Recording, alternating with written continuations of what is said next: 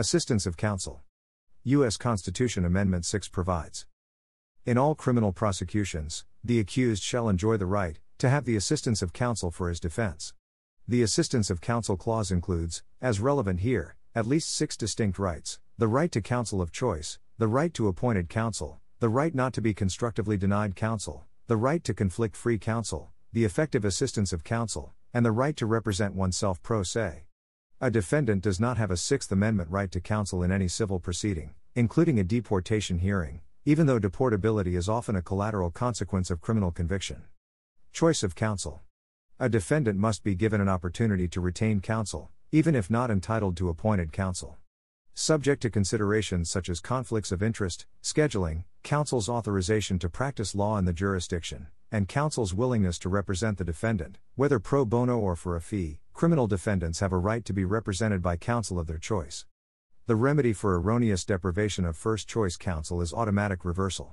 In Caplin and Drysdale v. United States, 1989, the court held that there is no Sixth Amendment exception to criminal forfeiture. For example, after conviction, the government can seek forfeiture of already paid legal fees under a forfeiture statute, notwithstanding the effect on the defendant's ability to retain counsel of choice. Appointment of counsel. A defendant unable to retain counsel has the right to appointed counsel at the government's expense. While the Supreme Court recognized this right gradually, it currently applies in all federal and state criminal proceedings where the defendant faces authorized imprisonment greater than one year, a felony, or where the defendant is actually imprisoned. The right to appointed counsel does not extend when the defendant is not sentenced to actual imprisonment and could not have been sentenced for more than one year, even if that conviction is later used to enhance sentencing for another crime, or even if the revocation of probation may result in actual imprisonment. Nor does the defendant have the right to appointed counsel to raise frivolous arguments on direct appeal, or to raise any arguments on habeas or other collateral appeal, even if facing execution. Constructive denial. Whether counsel are appointed or retained, the clause protects the role of counsel and certain attributes of the attorney client relationship. For example, the clause requires that the defendant be given time to consult with counsel and that counsel be given time to investigate the case pre trial. And, the clause also prohibits a state from barring a defendant from being cross examined by counsel, or restricting the order in which the defendant may be called as a witness. Further, the court may not prevent a defendant from consulting with her counsel during an overnight recess, even if the recess bisects direct and cross examination of the defendant. Similarly, the defendant has a right to have her counsel make a closing argument, even if a bench trial. Conflict free counsel. Whether counsel is retained or appointed, the defendant has a right to counsel without a conflict of interest. If an actual conflict of interest is present, and that conflict results in any adverse effect on the representation, the result is automatic reversal. The general rule is that conflicts can be knowingly and intelligently waived, but some conflicts are unwaivable. Ineffective assistance of counsel. In Strickland v. Washington, 1984, the court held that, on collateral review, a defendant may obtain relief if the defendant demonstrates both 1. That defense counsel's performance fell below an objective standard of reasonableness, the performance prong, and, 2 that, but for the deficient performance, there is a reasonable probability that the result of the proceeding would have been different, the prejudice prong. To satisfy the prejudice prong of Strickland, a defendant who pleads guilty must show that there is a reasonable probability that, but for counsel's deficient performance, he or she would not have plead guilty.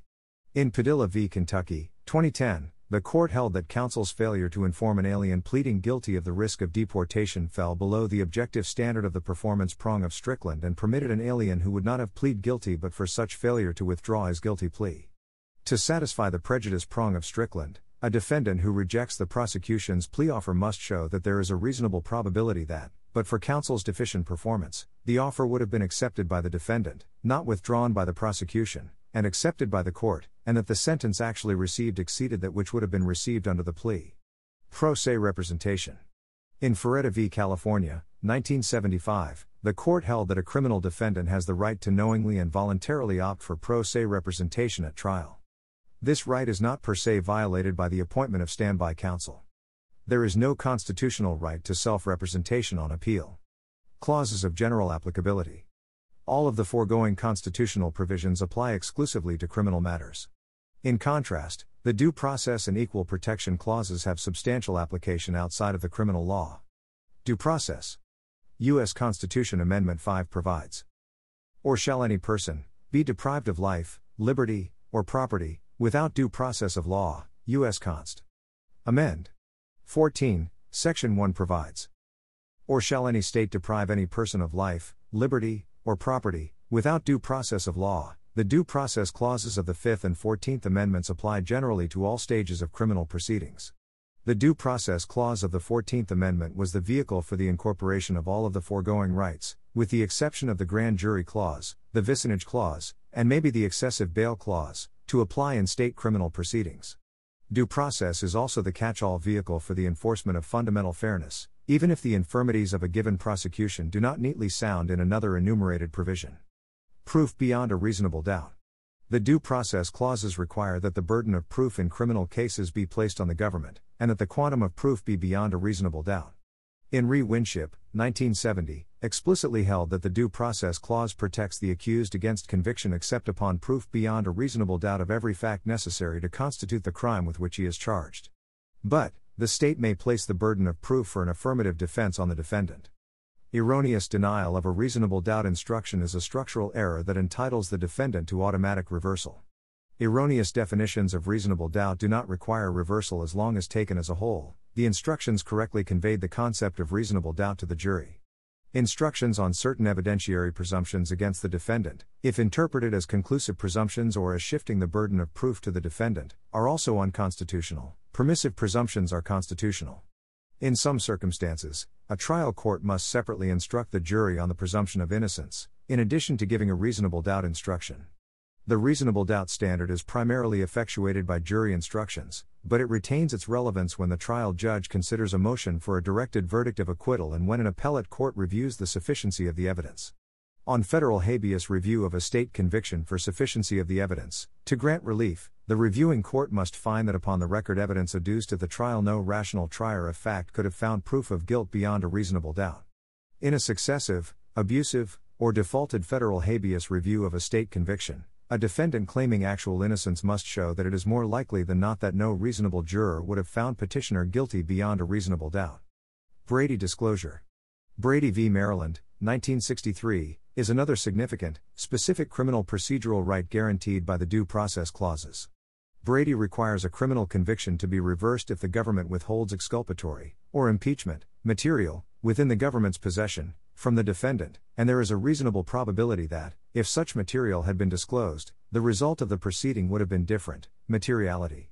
Brady is a holistic, rather than piece by piece, inquiry. Whether the government acted in good faith or bad faith is irrelevant to Brady. But, if the defendant cannot prove that withheld evidence would have been exculpatory, because its import is unknown, to obtain relief, the defendant must instead show that the government acted in bad faith. The government is not required to disclose impeachment material prior to plea bargaining. Whether the government must disclose exculpatory material during plea bargaining is an open question. Mental competence. It has long been accepted that a person whose mental condition is such that he lacks the capacity to understand the nature and object of the proceedings against him, to consult with counsel, and to assist in preparing his defense may not be subjected to a trial consistent with the Due Process Clause. The test is whether he has sufficient present ability to consult with his lawyer with a reasonable degree of rational understanding, and whether he has a rational as well as factual understanding of the proceedings against him. A state may place the burden on the defendant has to prove incompetence by the preponderance of the evidence, but the state cannot require the defendant to prove incompetence by a higher standard, such as clear and convincing evidence. The right to competence cannot be waived because waivers of constitutional rights are required to be knowing and voluntary. The state may involuntarily medicate the defendant in order to make her competent for trial, but only after factual showings that there is a state interest in punishment, as opposed to civil confinement, that the medication is likely to result in competence, and that the medication is necessary to restore competence. A defendant who is competent to stand trial is therefore also competent to plead guilty, waiving the full panoply of trial rights, but not necessarily competent enough to represent herself at trial in the face of a state procedural rule requiring a higher standard of competence for pro se representation. Prosecutorial misconduct. Due process prohibits the prosecution from knowingly using falsehood to convict the defendant, and requires reversal if there is a reasonable likelihood that the verdict was affected, whether the falsehood is inculpatory or goes against the credibility of a witness. Equal protection. U.S. Constitution Amendment 14, Section 1 provides. Or shall any state deny to any person within its jurisdiction the equal protection of the laws? The Equal Protection Clauses has at least three applications relevant to criminal proceedings a prohibition on selective prosecution on invidious basis, a requirement that jury pools and venires represent a fair cross section of the community, and a prohibition on the discriminatory use of jury peremptory challenges. Selective prosecution. The defendant may move to dismiss a criminal charge on the ground that he or she has been singled out for prosecution because of race, gender, religion, national origin, illegitimacy, or similar. In order to get discovery on a racial selective prosecution claim, the defendant must make the threshold showing that the government declined to prosecute similarly situated suspects of other races. The defendant is not entitled to a presumption of selective prosecution based on data regarding the overall population of convicts. Discrimination in the jury pool and venire. The Equal Protection Clause prohibits the exclusion of persons from selection for a grand or petit jury on the basis of race, regardless of the race of the defendant. Further, the defendant is entitled to a jury pool that represents a fair cross section of the community. In order to prove a fair cross section violation, the defendant must show that 1. A distinctive, for example, cognizable, group, 2. is not represented fairly and reasonably in the jury pool in proportion to the community, 3. due to systematic exclusion. Discriminatory peremptory challenges. While a defendant is entitled to a fair cross section in the venire, the defendant is not guaranteed a fair cross section in the actual grand jury or petit jury. Yet, the Equal Protection Clause does regulate the use of peremptory challenges in the selection of the petit jury from the venire. In the landmark case of Batson v. Kentucky, 1986, the Supreme Court reversed a criminal conviction because of the prosecutor's racially motivated use of peremptory challenges. There are three steps to a Batson inquiry.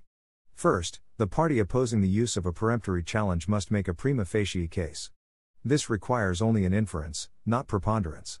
Second, the party seeking the peremptory challenge must provide a permissible, neutral explanation for the challenge. Third, the trial court must decide whether the explanation is pretextual. A rationale is pretextual if it applies equally to a similarly situated juror who was seated. If the trial judge erroneously permits the striking of a juror under Batson, and the error is preserved, the only remedy is automatic reversal. If the trial judge erroneously prevents the striking of a juror under Batson, and the jury is seated, the Constitution permits a jurisdiction to utilize harmless error analysis. The race of the defendant is irrelevant to a Batson claim. Batson also permits the prosecutor to challenge defense peremptory strikes, reverse Batson. And, Batson applies equally to race and gender. The text of this podcast is sourced from the Wikipedia Foundation under a Creative Commons Attribution, Share Alike license. The written text has been altered for voice presentation. To view the modified and original text versions visit thelegalpages.com. The content of this podcast is presented for informational purposes only, and is not intended to be legal or professional advice. The Wikipedia Foundation is not affiliated with this podcast.